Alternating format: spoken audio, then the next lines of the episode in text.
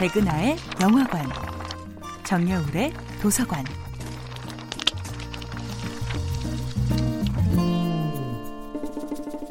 안녕하세요. 여러분과 아름답고 풍요로운 책 이야기를 나누고 있는 작가 정여울입니다. 이번 주에 만나보고 있는 작품은 영화 My Fair Lady의 원작 희곡 피그말리온입니다.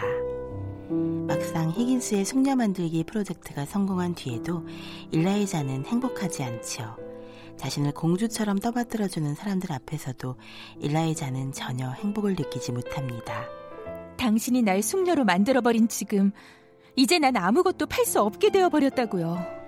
반면 히긴스는 원래의 목적에는 성공했지만 더 이상 그녀 없는 삶을 어떻게 꾸려나가야 할지 알 수 없습니다.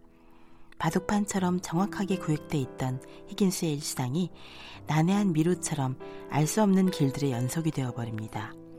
히긴스는 모든 것을 조종하는 창조주처럼 보이지만 사실 이 기상천외한 내기로 인해 진정 바뀐 것은 히긴스 자신이었습니다. 갈라테이아로 인해 본질적으로 변화를 겪은 것은 피그말리온의 삶이었던 것입니다. 그렇다면 히긴스는 실패하고 신화 속 피그말리온은 승리한 이유는 무엇일까요? 피그말리온은 인간을 대상이 아닌 살아있는 사랑의 주체로 바라보았던 것입니다.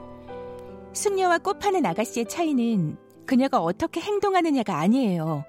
그 차이는 그녀를 어떻게 대우해 주느냐에 달려 있어요. 히긴스 박사님께 저는 항상 꽃 파는 여자에 지나지 않았을 뿐이죠.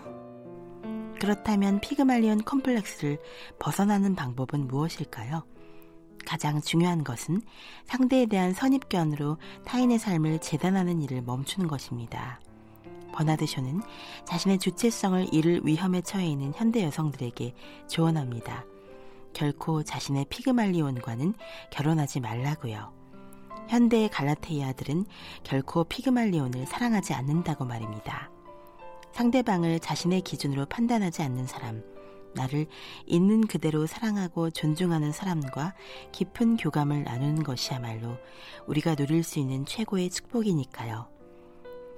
우리는 히긴스의 독선으로부터는 탈주하면서 동시에 피그말리온의 천진무구한 사랑은 되찾아야 합니다.